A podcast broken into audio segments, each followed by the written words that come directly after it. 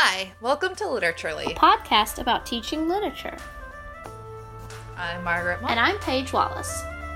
and this week we are celebrating the 100th anniversary of women's suffrage. Yeah, and we were just chatting about how it feels like a hundred years wasn't that long ago. yeah, I almost said 150 because of that conversation. Yeah, I feel like women, um, you know, should have been voting for the last forever. We were thinking about the timing of this episode and sort of wanted to do some exploration into this topic because we realized just on the cuff that neither of us really had any knowledge of like suffrage in literature, uh, suffrage in like the novel. Maybe we both had some basis of like suffragette literature, right? So the things that the suffragettes wrote, but not anything um, with like literature like a capital L necessarily. yeah, and and nothing that was explored in depth in classes. I think the most I ever got was like references to new woman novels. Like, oh yeah, and Henry James has depictions of the new woman, but nothing like that went much further. Than Yeah, that. and so even just learning that, it, it felt really surprising that this was a hole that we even had. Yeah, so we were trying to think like if we were to try to fill that hole, bridge that gap, what sort of courses would we want? Um, is this something where it's like, oh, like these sorts of genre courses should incorporate a novel or two into their syllabus? And while that might be a goal for the future, today we're focusing more on just the question of specific courses. Like if you were to make a course about suffrage literature or literature about suffrage, what would these courses look like? What would they include?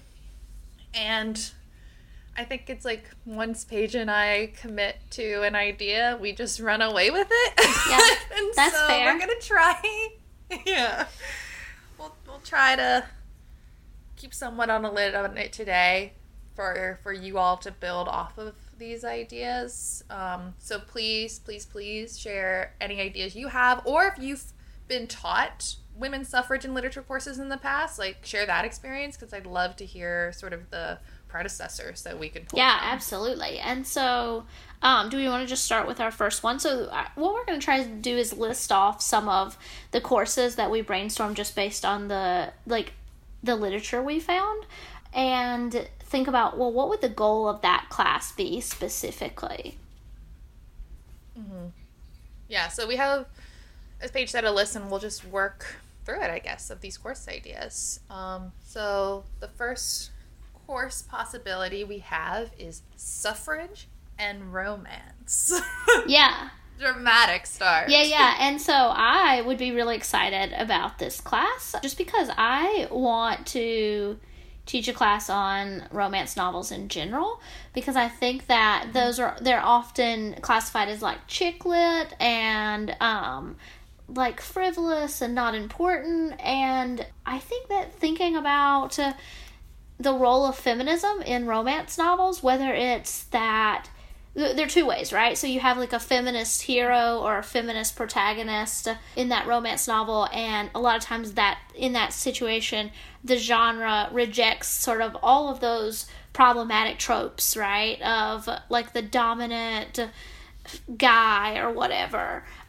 But then the other version is the problematic uh, version of romance and the way in which it depicts suffrage as a source of like the pr- the problem source for this couple, right? Especially in historical romance. Women wanting equality Yeah. is such a wedge in a relationship. Yeah, and so I think that that would be an interesting that the approach, and also would be sort of the goal here that I, that I would want to think about. So specifically, what is the romance genre? How's it normally classified? What are the problems in this genre, and how does looking at it through suffrage um, or this sort of fight for equality give itself to better understanding how the genre works?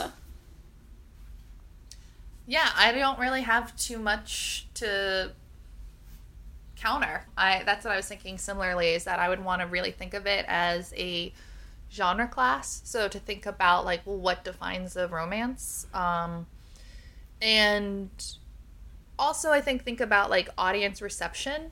I think maybe I would want to build in this sort of course like more work I always talk about archives, but like the archival work of like maybe seeing like readers of this like what do they talk about in in letters? Like and that would be hard like you can't necessarily look specifically for references to novels but like maybe look at author letters or letters from that time period to see like what women were writing about to their friends but also like book reviews again going with like authors um, materials like what were the goals with this? Um, i think we talked about it when we talked about charlotte perkins gilman but how she had very specific goals. So like we understand that authors might have like one goal when writing about uh, writing a romance novel and another goal when writing about women's suffrage. So what happens when the two collide? Um, yeah, I think that's a great question so, to consider. Yeah, so I think that would be fun to do, like to have it almost like as a research course, but grounded in romance and suffrage. And also, you know, the depart English departments are always telling us now, at least ours was, that we need to make sexier courses to get students to sign up for. Students will sign up for a course about romance novels. Yeah, this is true. And so then also I have like my own uh, pet project is to talk to them about how unhealthy some narratives of romance are. yeah. yeah. Uh, shout out to Netflix's new terrible movie uh, that I'm not even gonna name, but is yeah, yeah. That's fair. Um. So, I guess we'll just jump to the next course, and once we get through our list of courses, we're gonna choose one to build off of and and get a little bit more in depth. So right now we're doing not like not surface level work, but intro, intro yeah. level work of when you first start thinking of a class, what are your objectives?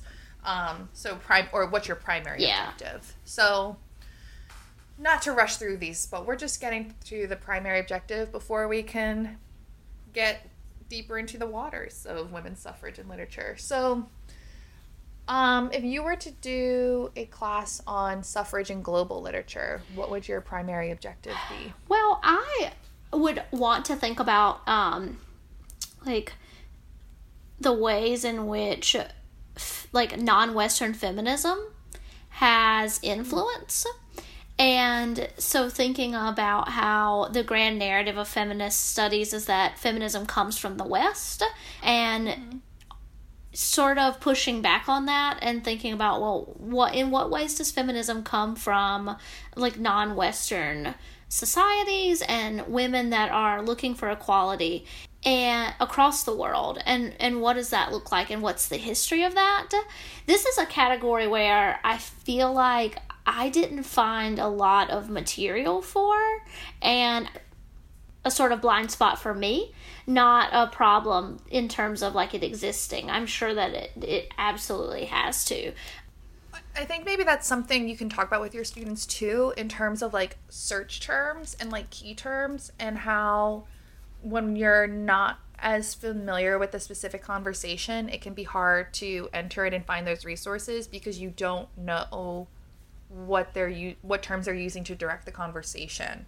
And so like while suffrage, women's suffrage or like suffragette is such a keystone term for um, Anglo scholars, I don't know. I don't know what the key terms would be elsewhere. So, like, what were suffragettes called in other parts of the world? And so that might be a way to enter that conversation. I was also thinking about that in general, like the different timings of the movements and, and goals, and getting into that political rhetoric. I've done this in my comp courses, but not lit courses.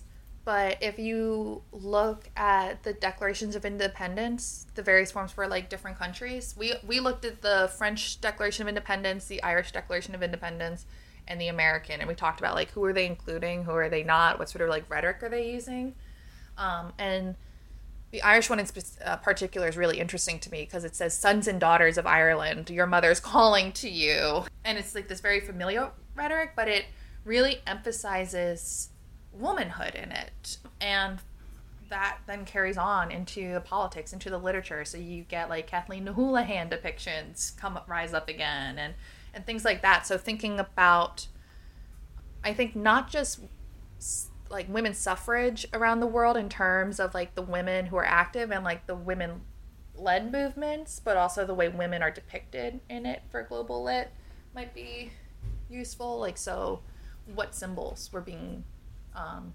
utilized. Yeah, and just like women and like fighting for political power um, or political say. And I was thinking about um, all those mashup videos on social media right now of images of women protesting, mm. and that would be really interesting. And perhaps even you could look do something like looking at protest signs across the world. Yeah, so I think maybe that gets to what the primary objective would be for a course like this would be something like students would be familiar with um, political movements around the world and their depictions. So thinking about those like key terms um, or like key figures and key methods incorporated. Yeah, definitely. Which would make it much more of a survey course. Yeah, I think if that that in itself could be a really interesting women in literature class. Mm-hmm. Yeah, definitely. I would. I'd really enjoy seeing like what sort of materials what else would be used because I've been thinking for both so far primary materials, but I think there's a lot to build off of there. Absolutely. Now let's move to the next category, which I know you definitely want to talk about, right? The new woman around the world. Yeah. So the new woman around the world, like thinking, I guess it would be similar to suffrage and global lit, but a, a more specific figure. Right. So there's a um, anthology uh, of secondary criticism um, that I have that I think would be really useful for a course like this. It's called The Modern Girl Around the World. Okay. And so thinking about these different iterations of this modern girl who's always really shown as like this younger woman who's really taking control of herself and her destiny. She's going out into public life. And there are like key differences between the modern girl and the new woman and the suffragette. And so that's something maybe if we talk about it further to break down.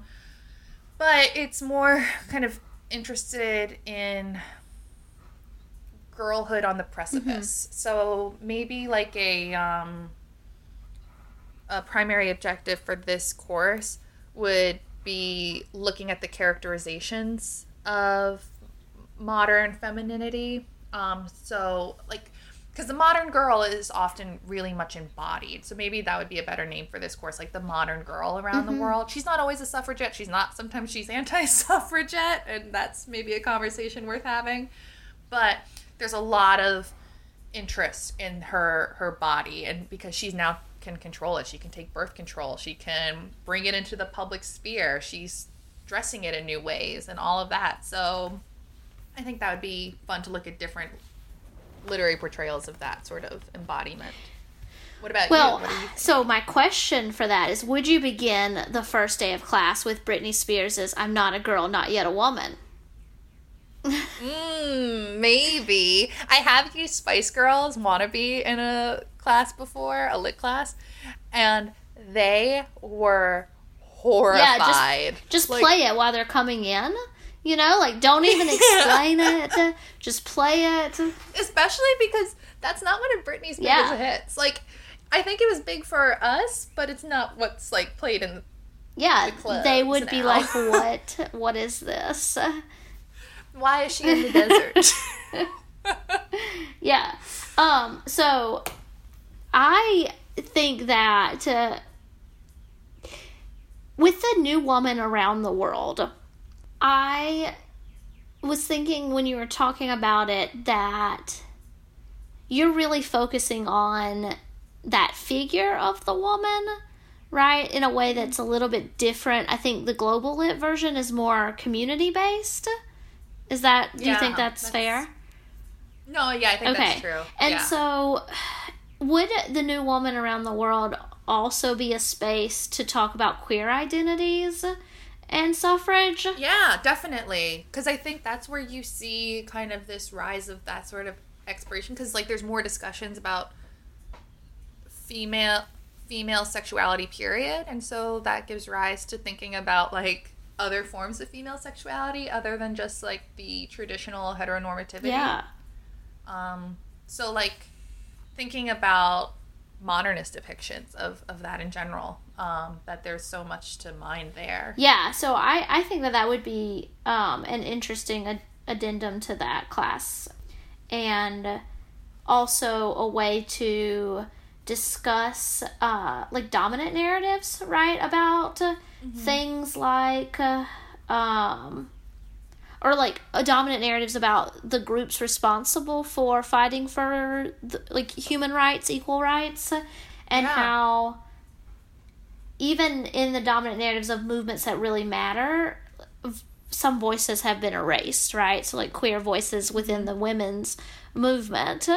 That might be a, a space to somehow talk about that. Yeah. Yeah.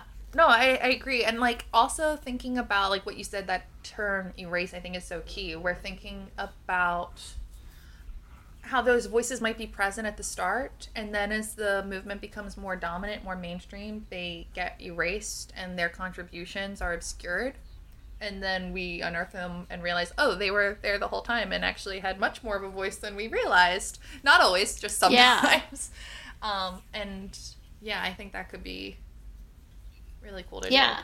And so then um I think we can move to our next one. I'm, I'm I don't want you to feel like I'm rushing you, but do. No, I don't feel rushed. Good. I hope the audience doesn't either. but it's Well, hard we're to- co- we're to tell when yeah, we're- and we're co- we're covering a lot because I think that we got really excited about this topic because it was something that we didn't know any like didn't know that much about. Uh, yeah. yeah, and then realize there's so much to do. Yeah.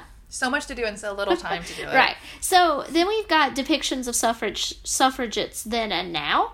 And so I obviously want to go back to that example that I, I talked about earlier with like those mashup on social media videos, which are huge on TikTok right now, are the videos of women across time and place uh, with protest signs. Um, and I think that's a really interesting sort of entryway into depictions of suffragettes then versus now. But I also think that that class could be a question or a place to question the image of the radical. That's what I would be interested in, like how we we we're taught like that doing the right thing is hard, but we always give it to historical figures who are now realized to have been doing the right things. We give this like sense of like almost sainthood and and I would say gold washing of like this sense of like oh they would have known that what they were doing was so right, no doubt. Um, those closest to them could have recognized it. Like it makes it a lot more clear cut than it actually is. And I think one of the things that would be really interesting is looking at how suffragettes were constantly positioned as like hysterical or masculine in a negative sense, not non women, all of this. And then their depictions in contemporary culture is like this heroic figure and really much more of a 21st century figure than a 19th century or, or early 20th century figure and thinking through that i'm not sure exactly what a primary objective would be that maybe also ha- like it has to do with um you you mentioned that sanitation of history right? And i think then we're also connected back to the dominant narrative right? And so by sanitizing history we get this larger than life hero like figure out of the suffragettes right? And it sort of makes it almost taboo, or at least in the past has been almost taboo to talk about the problems with that movement, right? The fact that there were also these like deeply entrenched issues of racism and and white supremacy within that that group of women. And so yeah, I think that that might be a, this class thinking then versus now who they were then, how they're depicted now is a way of, of talking through that.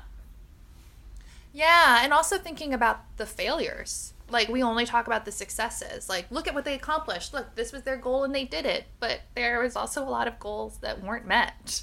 Um, so looking at the suffragette novels where they're working towards those goals, um, maybe not goals that we would even support today, but I think a lot of times the suffragettes movement is watered down where it's like they wanted to wear pants. Yeah.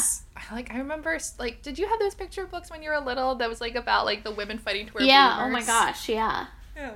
Which obviously very important. Not trying to dismiss that, but just that there were also suffragettes who were like, let's get rid of marriage. Let's let's ov- overthrow the government and rethink these systems of power. Like where it wasn't just about, you know, bloomers. Really? bicycles. Are you sure? yeah, maybe you weren't aware.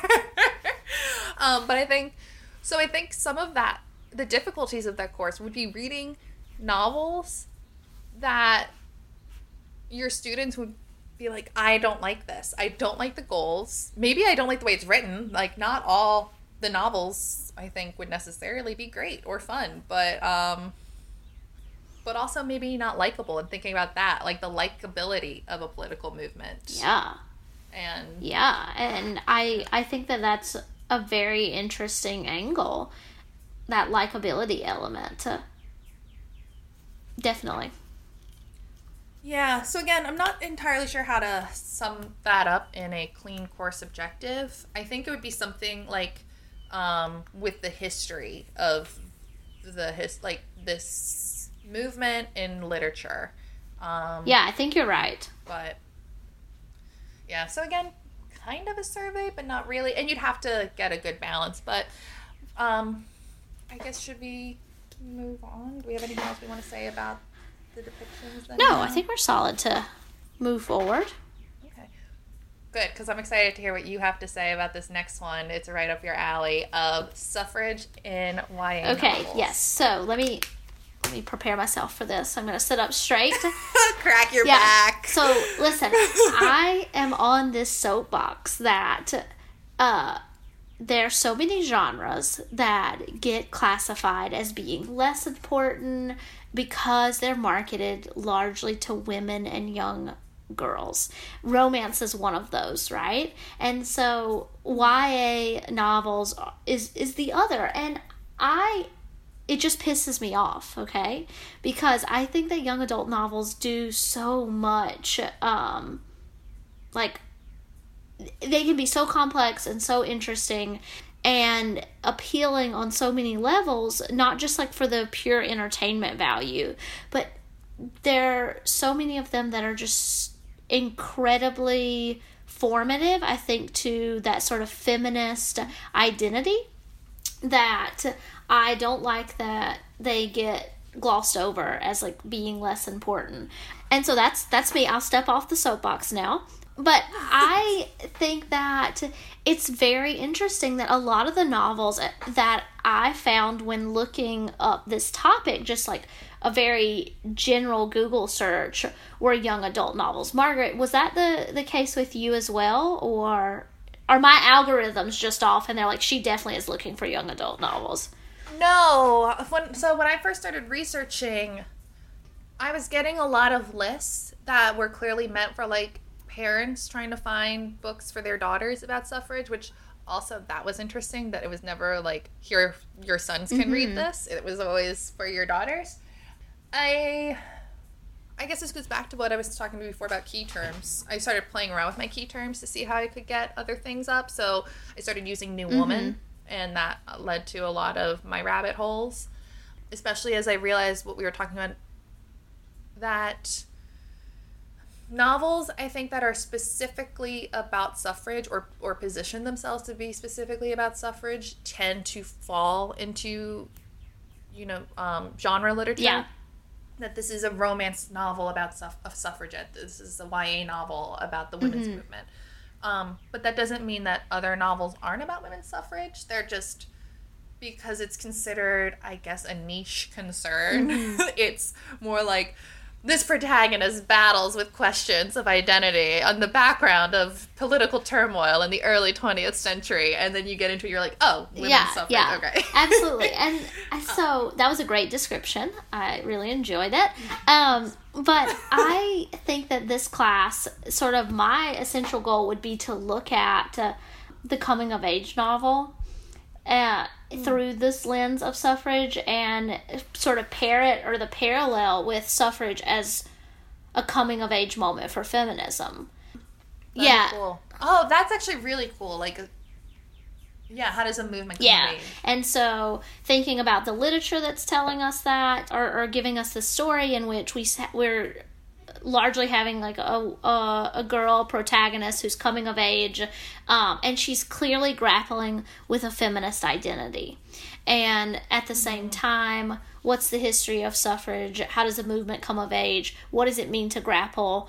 Or how did suffragettes grapple with their identity as the new woman as um, demanding equality for themselves You could do a lot of really cool secondary scholarship with like psychology and identity Mm-hmm. formation as well. Like that would be really cool to think through like what does it mean to form an identity, to consciously form an identity. yeah Um, yeah, I don't think I would necessarily do the same thing. Um, I really want to sit like take your class, but I think what I would end up doing is maybe position it maybe as like a pedagogy course. So like, how would you teach uh, these novels in a high school lit class or maybe not a middle school class? I don't think I'm qualified to teach about middle school lit, but um, because I've taken a a couple courses on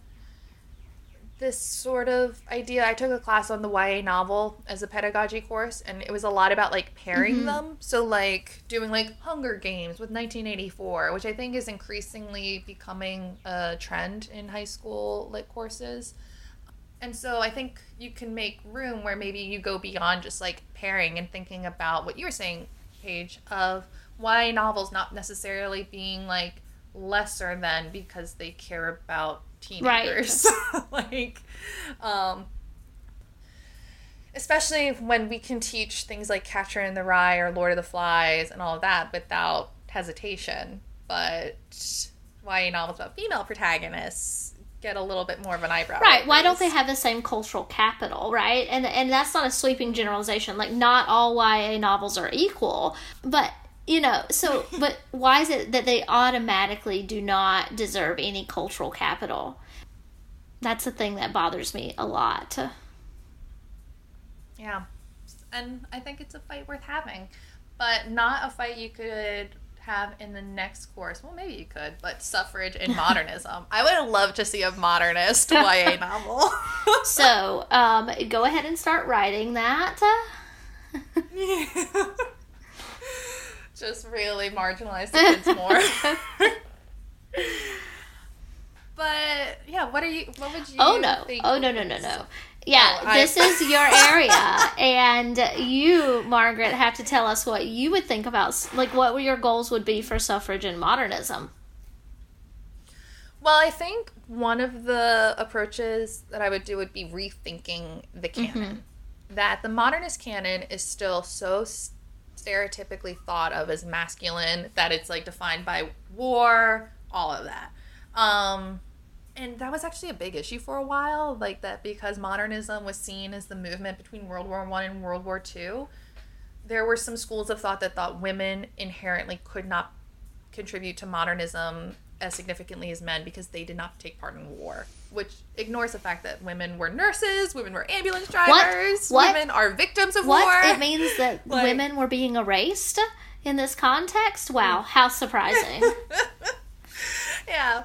So I was thinking like that this could be a way to reconfigure the modernist canon and look at what women were writing because women were so present in the modernist movement that their male contemporaries were very much impressed most of the time with their work.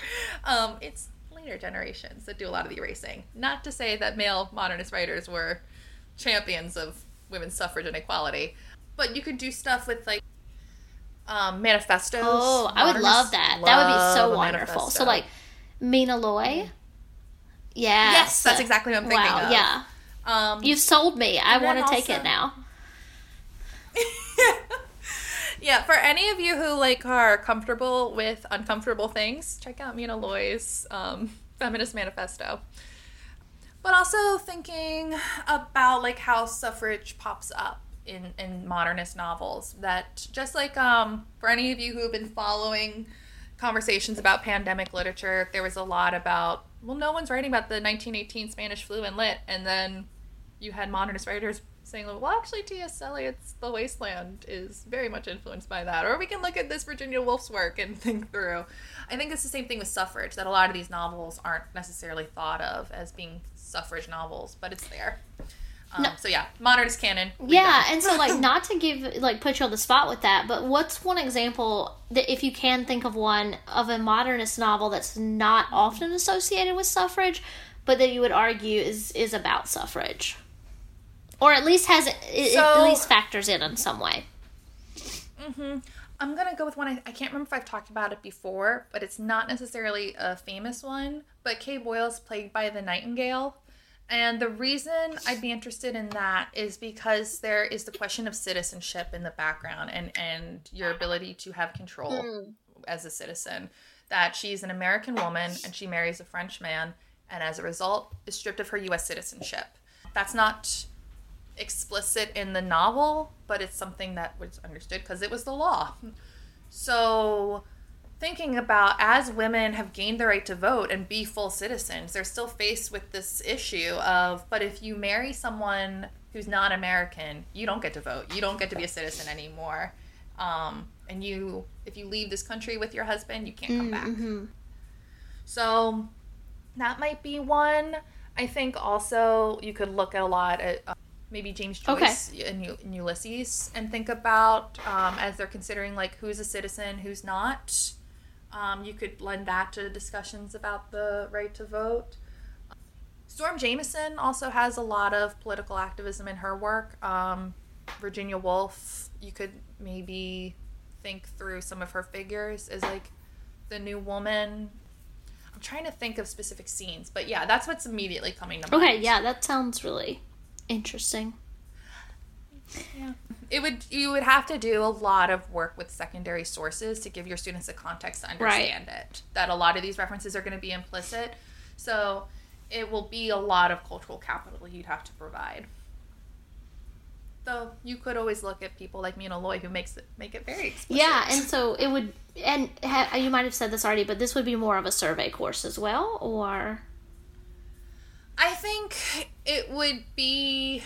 That's a good question because if you made it strictly a modernism course, I would actually love to make it just a modernism course. okay, And so maybe this would be graduate level rather than Mm, undergraduate. I would like to have it as undergraduate, but you'd be accidentally trolling a lot of male students who are signing up for a modernism course, sign up and like, wait, what? We're not reading Hemingway? and we're like, oh, we might read Hemingway, but not the way Yeah. You anticipated. well, you know, it's like that Daniel Tiger quote: "You get what you get, and you don't pitch a fit." Yeah, you get what you get. Exactly. yeah. So what what are you thinking? What- If do you have any thoughts about how you would handle suffrage No. and modernism? No, I don't. Uh, No, nothing to add to yours. I mean, I hadn't even thought about manifestos, but that's definitely what I would do. But I feel like uh, modernism is too out of my wheelhouse to say what I might do. It's fair. And there's like modernism is weird. So like that class would get weird and everyone would just have to kind of be comfortable with getting uncomfortable together. Yeah. But it's kind of how any modernism class is. So our last class that we're going to try to think of primary objectives for is visualizing the vote, which is at least in my research, I don't know about you, Paige, but a lot of what I found, like specifically about suffrage literature that wasn't um, genre based, was um, plays that they were stage productions of suffragettes or uh, women's the Right. women's movement, and I found that really interesting, especially thinking. And throughout our whole conversation today, I've been thinking about um, the Meryl Streep movie that came out, and how it embodies like everything we've talked about, including the problematic elements of depictions of, of women's suffrage. But just as an example, that that seems to be something we're really interested in is seeing these women at work. Yeah, absolutely. And I think that uh, this offers the opportunity to have a drama focused literature class, which, you know, I feel like is not always the case. And tends to be something that's stri- like restricted to the Renaissance Yeah. period. Maybe Restoration, but I don't know. I, I can't think of many offerings that were modern plays that weren't like Right, yeah.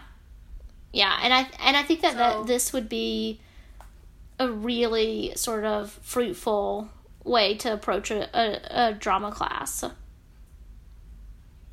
Yeah. Um I was trying to remember if I made a note of which ones were plays and which ones weren't, but I think there was also a number of depictions of novels, but you could do if you stuck with the theater approach, you can even like start with um Aristotle's theory of Oh tragedy. wow. 'Cause I think- Yeah.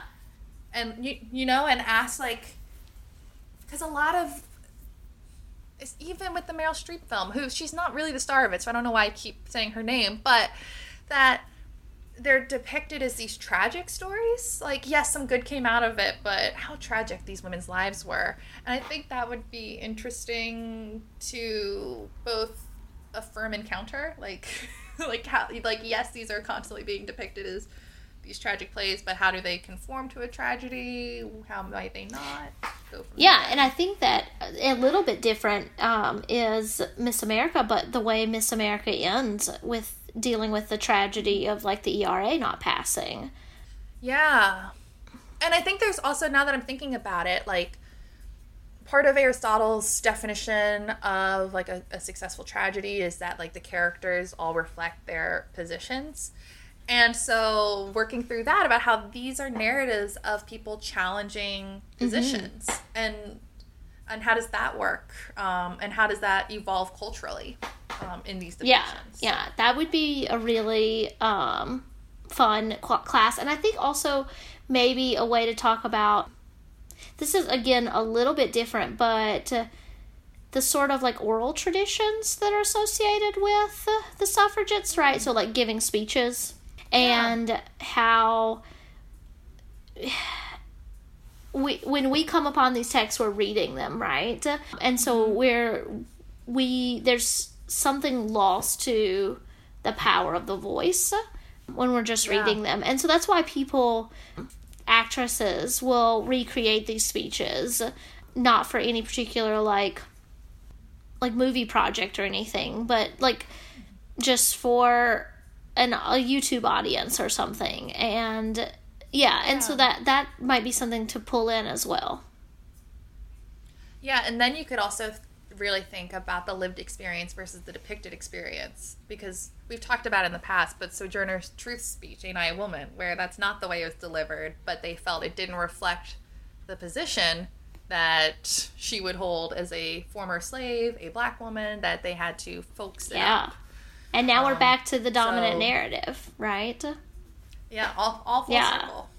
So I guess since we're full circle, do we want to pick one of these courses to break down and think about what texts we'd include or what sort of assignments? Yeah, so I think we can also say, if as long as you're comfortable with it, Margaret, we have this list of uh, novels about suffrage broken down into like 20th versus 21st century that we could post as a resource. Yeah, Yeah. definitely. Um, and we could always post it as a shared Google Doc with the edits on, so that crowdsource some other examples for it. I think that we do have time to kind of quickly talk through one of these and some of the, the texts we might use. So, what do we want to choose, Margaret? Um, well, I'm going to take modernism off the table. Oh, I thought you were gonna. I thought you were gonna Alex Trebek me, you know, and be like, "I'm gonna take modernism for 100." Um, it's an 800. I, is that is that one of the numbers? That, leave it to a modernist. Okay. Okay. Um, maybe we could do. I would say either like New Woman Around the World or depictions of suffragettes, since we have, I think, some of those resources more ready to us at the Yeah. moment, and it's a little bit more open ended. Yeah, yeah. I say we let's do um depictions of suffragettes then and now. Okay, cool.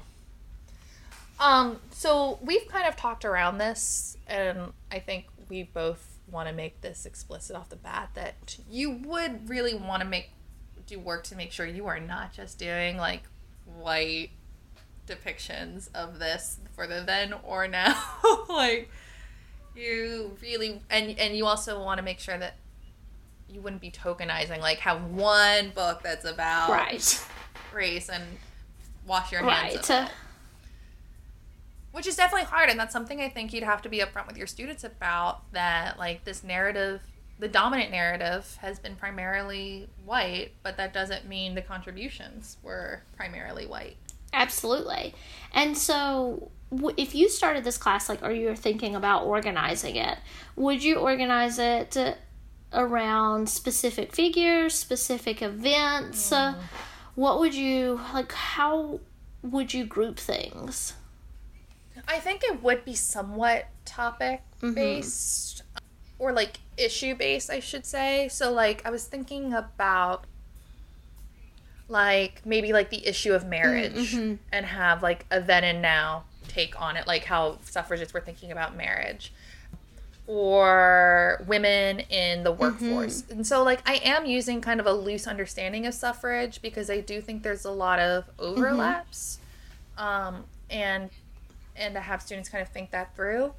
And maybe like also having like you know the issue of like the community woman because just while we were talking i was thinking that's a modernist novel that is not directly about suffrage but um, nella larsen's passing and thinking through like that they're both irene more so is an act like a she's a charity circuit woman. She raises money for organizations specifically like organizations like the naacp so how is that tied to the suffrage movement or and and then like versus you could think like how there's other sorts of like these charity circuit women. So like almost like the i guess in that case i'm thinking about like the emphasis on social and social activist. Like for movements to gain momentum and to get resources there has to be a social Yeah. component. So like how does the suffragette manage that and make it Well, and I also think that touching on or connected to passing is the way in which, or, or could be a conversation about the the way in which you're seen in society,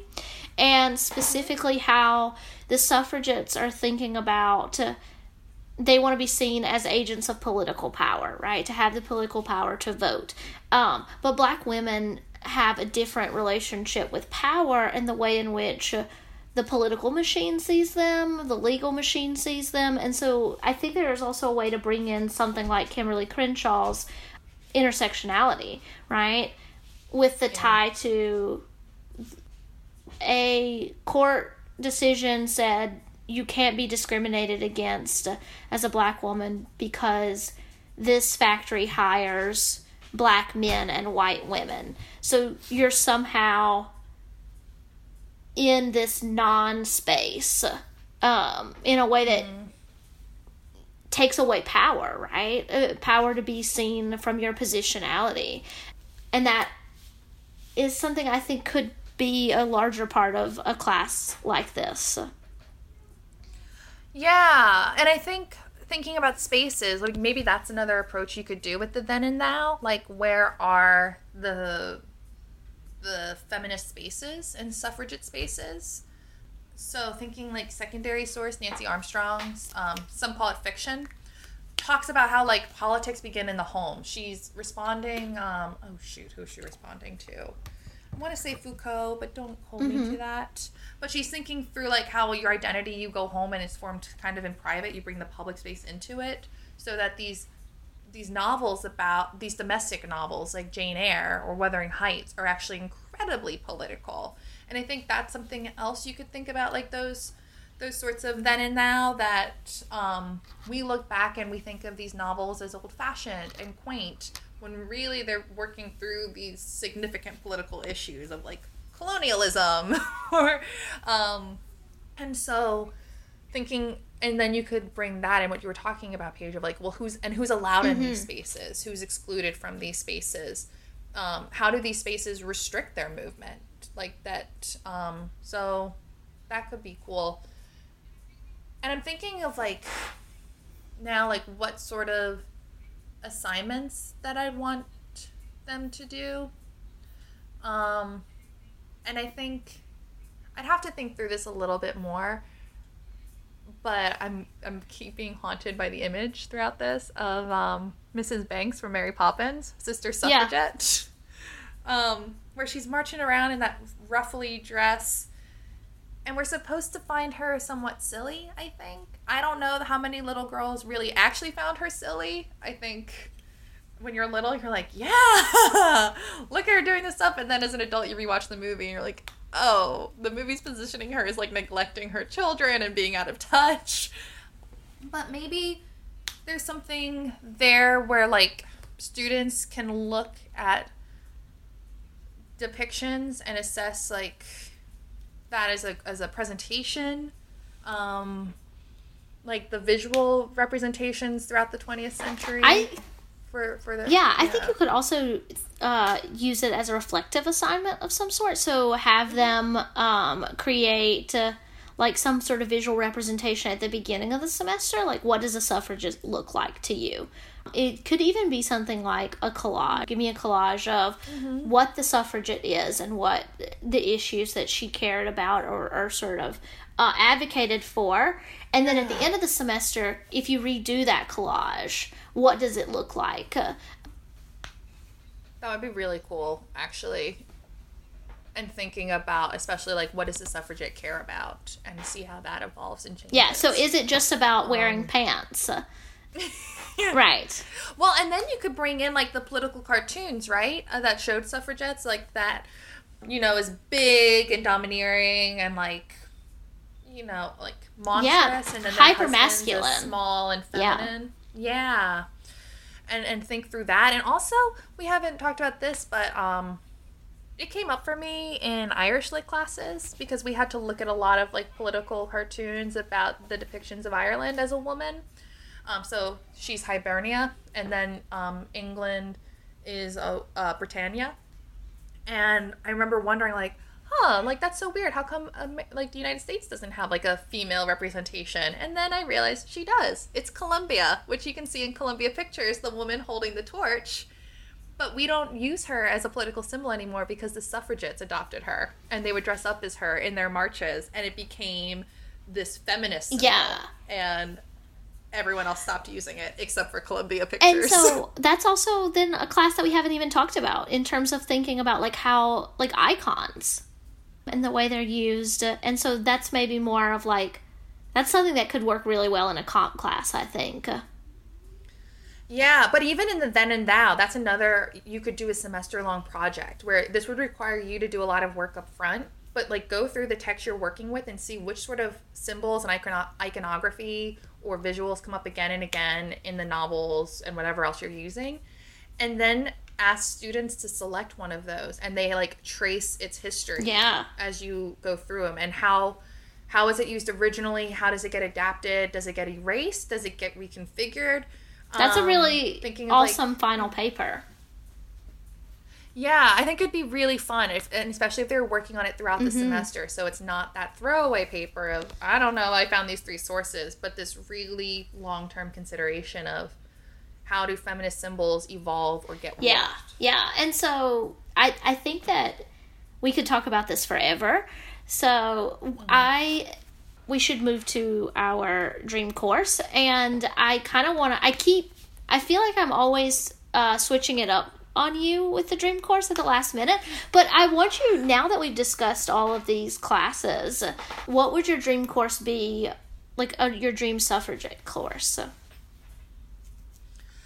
Well, I was thinking with modernism and the new woman and all of that, I think it would be something like the suffragette in public life, and it would be more early 20th century modernist texts. So thinking like Henry James um, and his characters that aren't necessarily suffragettes, but are entering the world and wanting a little bit more, and then how that evolves. So it's like women enter the public world, they're also entering public life, which means voting um, and how that takes us up through I would probably say like 1930s. I think World War II brings like new political concerns that at least temporarily side sideline um, suffrage mm-hmm. um, and and the feminist movement. Suffrage, I, I know, was already accomplished. So yeah, I would like to think through that. And I brought up Storm Jameson before, but she just has a really interesting novella called a, a, Single Heart, where it's a woman who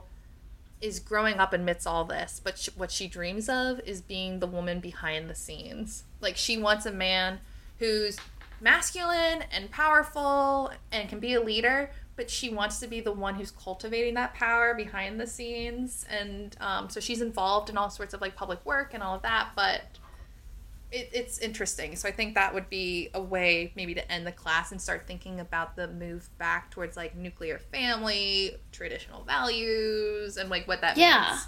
But um, well, I was thinking a, a lot about um, like abolitionist literature and suffrage, mm.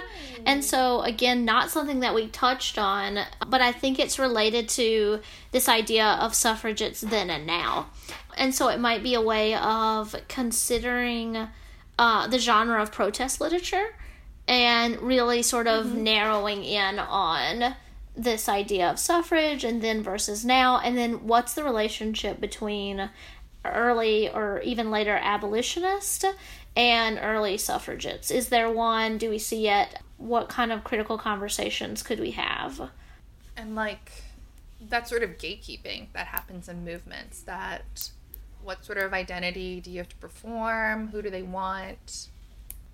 And how that is constantly pushed further of, oh, you're doing it? Well, actually, we want yeah. this. Exactly. Yeah. So I th- I'm ready to teach this some of these classes now.